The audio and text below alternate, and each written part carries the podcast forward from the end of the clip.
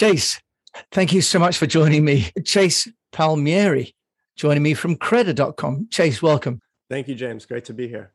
Now, Chase, tell us, where are you from and which problem you're solving for entrepreneurs when it comes to getting noticed? I'm from the Bay Area. So right now I'm um, talking to you about ten minutes north of the Golden Gate Bridge, which is the town of Larkspur, where I grew up.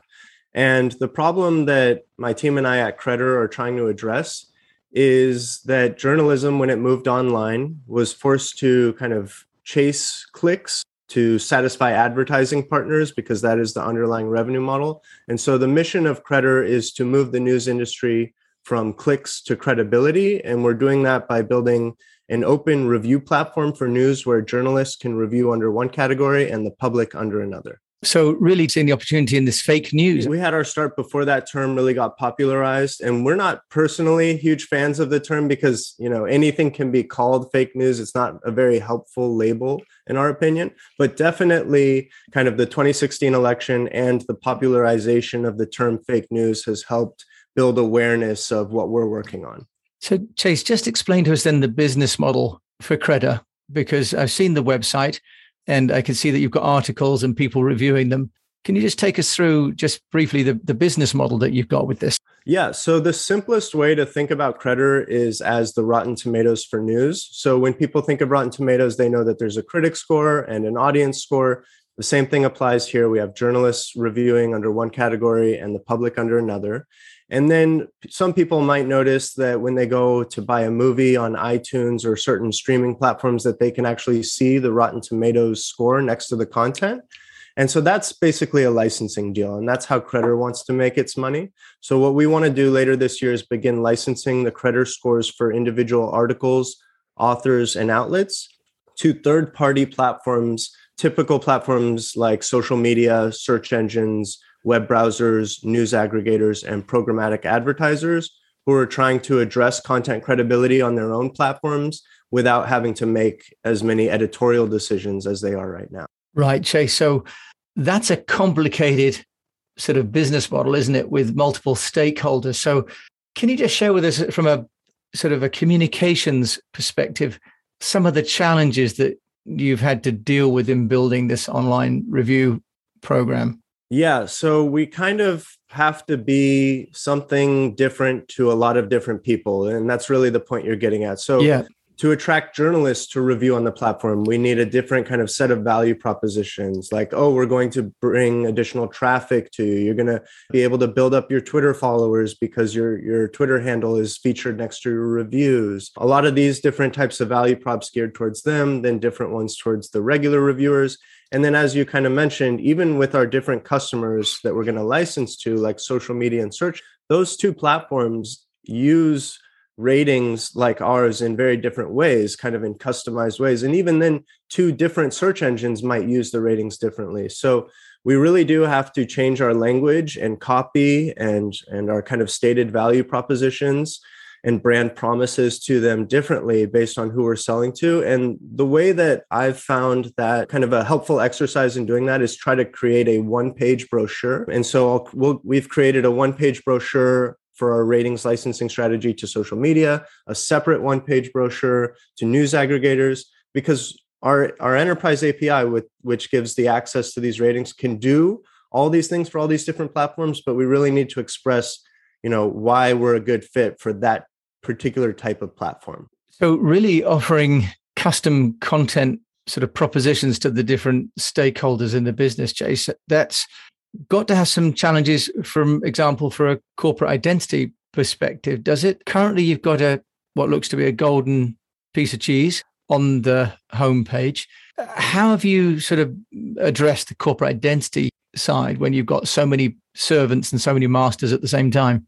Yeah. Yeah, no, it's a challenge. And I can't say that we're, we're, you know, not making missteps. In fact, you're pointing out our current branding, which is the gold cheese for Credder's logo. And we are actually addressing what we kind of think of as a branding misstep in the early days, because when we went with the cheese, we started to get a lot of people who would stop reading the name as Credder and start seeing as, as cheddar, just kind of a psychological phenomenon. And so we're correcting that. We're going to be going towards some more traditional ways of showing good, not so good, and bad rating icons. And also that's important because if we're going to display our rating icons and scores on third-party platforms, it needs to be really simple for their readership, and it needs to not have our brand overpowering their news feeds or their search results. So we're going to be moving towards a much simpler iconography. How did you find that out, Chase? Because it's quite easy to sort of carry on in splendid sort of isolation, isn't it? Did did someone at home tell you they didn't like it, or did you have some me- mechanism in place? Yeah, we, we thought we were being cute for a while. We kind of wanted to differentiate ourselves in the media rating space by not being a simple green, yellow, red check mark, for example, or, or a shield. We were trying to kind of create that that timeless, lovable brand that Rotten Tomatoes, for example, has in the movie rating space, where they appear to not take themselves too seriously. But now that's becoming a problem because now it looks like we're not taking ourselves too seriously. And here we are, selling to third-party platforms. So we've we figured this out with just months of user feedback with our reviewers, our passionate community of people rating on Credder. And they were very upfront with us. And we kind of said, no, no, you know, stick it out, stick it out. People said the same thing to Rotten Tomatoes in the early days, but then it became an iconic brand because they kind of broke the norms. But in the end, I think I think it became too big of an uphill battle for us to fight when we're fighting so many other uphill yeah. battles, that we're now kind of uh, retreating on our initial goals there. Okay, so you talk about sort of a number of different battles, Chase. I will ask, though, before I get to that, why do you think Rotten Tomatoes got across the divide in terms of keeping that brand and that icon? And you know, I've been trying to figure that out. So the founder of Rotten Tomatoes and the former C E O, Patrick Lee, he's actually our first advisor at Credder and helped us raise our angel round. And so it's another reason that we liken ourselves to a Rotten Tomatoes for news. And so we've leaned on the Rotten Tomatoes crew for a long time, but it, it seems almost as though they also don't really know why it was able to work. It's just kind of one of those things like, why is Craigslist able to get away with kind of the weird user interface that's yeah. never been updated? I think that there's just some of those early internet companies that were providing a lot of value and became the go-to spot. Yeah. And people just kind of learned to deal with it or love it. Yeah. There are a few sort of diners like that, aren't there, that don't seem to have changed their decor for decades and, and somehow continue to be the place that people go. So, Chase, you mentioned a few other challenges. Having built myself an internet distribution business back in uh, nineteen ninety-eight, I know that building that product doesn't necessarily mean that people come and buy it. Can you take us through some of the challenges and how you're solving the distribution challenge for Credder? Yeah, ab- absolutely. And you're you're definitely right. And everybody really needs to let that sink in, that if you build it, they will not come. You need to have both sides of the issue worked out. You need to have a great product, yes, but then you really need to have kind of a product-focused approach to your distribution. And luckily at Credder, we've actually found a successful approach there without paying for it, which is our search engine optimization strategy. So every single article, author, and outlet on Credder has a public-facing rating page, kind of like I M D B or Rotten Tomatoes does. And what we've done is we've kind of optimized all of these different pages for Google search results. And so we've managed to have thirteen point seven month-over-month growth over the last year, and that's all unpaid search traffic. That might not work forever, because if there are more media rating sites with more public rating pages, it's going to get more competitive in those search results. But as of right now, we actually are the only media rating site that shows those star ratings inside of search results when you search for an article, author, or outlet. So we also have kind of a click-through advantage there, because maybe people don't know this, but when you have a star rating next to your search result, it becomes more attention-grabbing and more clickable. And so the S E O strategy has been an effective one for us. And we're also uh, implementing a new feature soon where every time you leave a review, we have this database where we have the Twitter handles of all of these different journalists that are on our platform. And so we're actually going to allow you to share your review to Twitter. And Credder is going to basically make sure that every time you leave a review, we're helping you call out that journalist or that outlet to their face on Twitter. Under the Speak P R program, we call it an amplification model, right? So you're sort of merging both the content creation and amplification in one I guess, one click after a next. Is that right? Yeah, it's the, the S E O one is absolutely a flywheel where then people click to the pages, then a certain percentage of them leave reviews. Then we index those reviews onto the rating pages to make them even stronger for Google to index in their search results.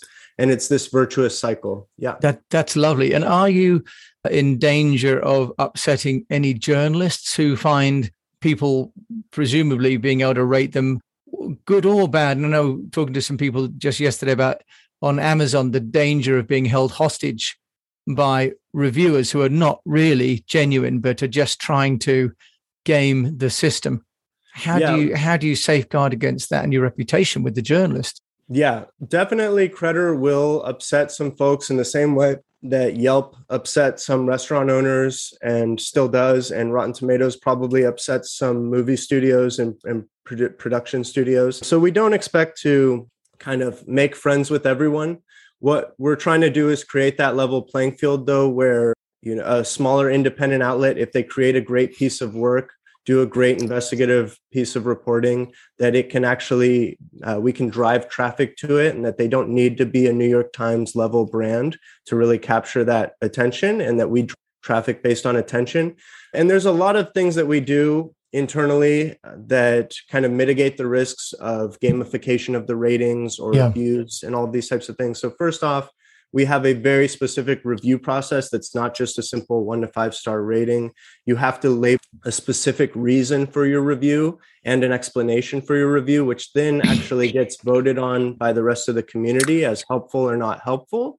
And that actually creates the reviewer rating. So the reviewers on Credder are also held accountable and have scores next to each of their names. I see, a bit like on the Apple community, for example, if you go into the support community, uh, you get ratings as well for the people that are giving the support. It's becoming an, an amazing sort of social validation yeah, project, it's isn't kind it? of like a yeah, it's like a built-in immune system that we're we're always going to have to keep improving, but it at the very least allows for the best review on any piece of content to bubble up to the top of the page. Now, Chase, you've mentioned that you've got angel investment. So changing tack just a little bit, because we talked before the show about different stakeholders. And I'm I'm personally a fan of talking about not just the customer, because a business has many stakeholders. Would would you mind just sharing how have you addressed sort of the investor relations for Credder? Yeah, so we've raised, I believe it's four hundred ninety-five thousand dollars in total investment to date. And we actually are uh, in the middle of a current pre-seed round where we're raising up to six hundred thousand dollars. And we've been really lucky. When we brought on Patrick Lee, the founder of Rotten Tomatoes and former C E O of Rotten Tomatoes, as our first advisor, he was able to make some key introductions to some really kind of heavy hitter Silicon Valley angels. And we were able to raise our angel round and then kind of meet certain milestones and product rollouts that, that led to our bridge round. So for us, it's kind of been a, a mix of convincing investor community that there is a need for this solution, that the problem is getting bigger and bigger, and that sooner or later, these social media platforms, search engines, web browsers, news aggregators, they're going to have to address this problem. And we're seeing that that's kind of playing out with increasing pressure from their own users and the media and now regulators to address content credibility issues.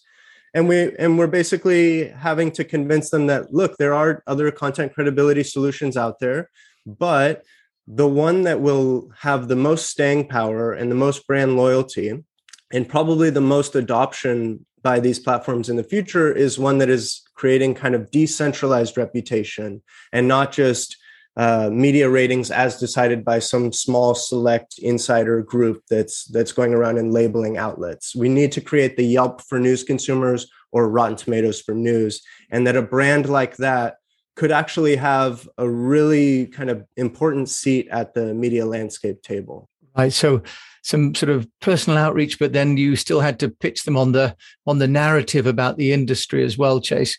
Yeah, what, yeah, where the hockey puck is going. Definitely. Yeah, yeah. What about media? You, I can imagine, are a very media-friendly company because you're addressing something that must be close to the hearts of the journalists themselves. Are you doing much in terms of media relations, actual journalist relations work for Credder itself? Yeah, absolutely. So I have a background actually as a uh, media watchdog for Project Censored, which is a nonprofit, nonpartisan watchdog founded in eighteen seventy-six here in Sonoma County. And, and so I was doing that role before I started Credder, actually. And now I've kind of continued my, you know, let's call them some basic skill set on the radio and podcasting to create the Credder podcast. And so this has been a really interesting way to bring on journalists who uh, I can then feature a great piece of reporting that they just did, or I can bring on the key decision makers at a platform, a big social media platform or web browser to talk to them about how they're addressing content credibility issues. So at Credder, we're very open and easy to get in touch with and trying to kind of have conversations with all these different stakeholders we're talking about in the industry and basically assure them that, hey, we're not here to pick on anyone, but we need to all agree that there's a problem. Trust is at a record low. And, and now the United States, which is our main market, is the uh, most distrusting of online media out of any country in the world, at about only twenty-nine percent saying they even trust what they're seeing in online media. And so the problem is big. It's It is hurting and is going to continue hurting the publisher's bottom line. And with Credder, we're basically trying to provide them a communication tool that will at least allow them to understand how and why they're gaining or losing a reader's trust. I can really see you can address not just an individual publisher's problem, but a nationwide one. I believe that the credibility, for example, of the government now in the U S is also uh, fairly low in the public mind. So, Chase, in terms of taking the, the lead, are you working as partners with other industry associations? Because one of the topics we've had on another podcast is about adjacent marketing and about being in organizations that have a common like goal, but slightly different businesses. Can you share what you're doing with Credder with other trade associations? Yeah, I wouldn't say that we're doing too much with other trade associations as of right now. We are working directly with publishers through what we call our partner program. And so that is a way that we can actually put the Credder review process at the bottom of articles on publishers' own websites, which is a great way for them to capture that feedback and those early scores from their most loyal readership, and to really start to show their readership that, hey, we are, you know, willing to be held accountable. We want to, we want your feedback, at a time when a lot of people are actually just getting rid of their comment sections and moving in the direction of not understanding why they're gaining or losing trust. So we like to work directly with the publishers. And then obviously we are trying to work closely with all these social media and search engine type platforms, but we are, we are not really Uh, doing the convention circuits much right now. Uh, we really use the Credder podcast as a way of targeting a specific individual in the industry, whether that was Craig Newmark or Jay Rosen or any of these other, you know, high profile industry guests that we've had on the podcast, and, and just dive into an hour long discussion with them as a way of introducing ourselves. And final question, how do you get the consumers, the readers, to look for the Credder logo, whatever that turns out to be, in the same way that they do the Rotten Tomatoes uh, logo or, say, a Trustpilot logo? Yeah, that's a great question. And that's really the focus of what we're thinking about when we do this rebrand, is how do we basically make it so that before somebody reads an article, they say, well, let's check the Credder rating, or has this has this been uh, rated on Credder? And we want them to kind of ask themselves that in the same way that somebody does with a movie, or before they go to a restaurant, they check that Yelp rating, kind of the before experience yeah. check. And so that just comes with a lot more brand awareness, and ideally with what we're doing with these search engine result pages. But that's definitely the long-term challenge. But if we can achieve that status, then we really will help save news consumers a lot of time. The, the challenge there, though, is that with Rotten Tomatoes doing it for a movie, that's a two-hour commitment. And so there's even more incentive for you to check a score first. And the same thing with a restaurant, it's probably also about an hour and a half to two hour commitment, as well as the cost of paying for the restaurant.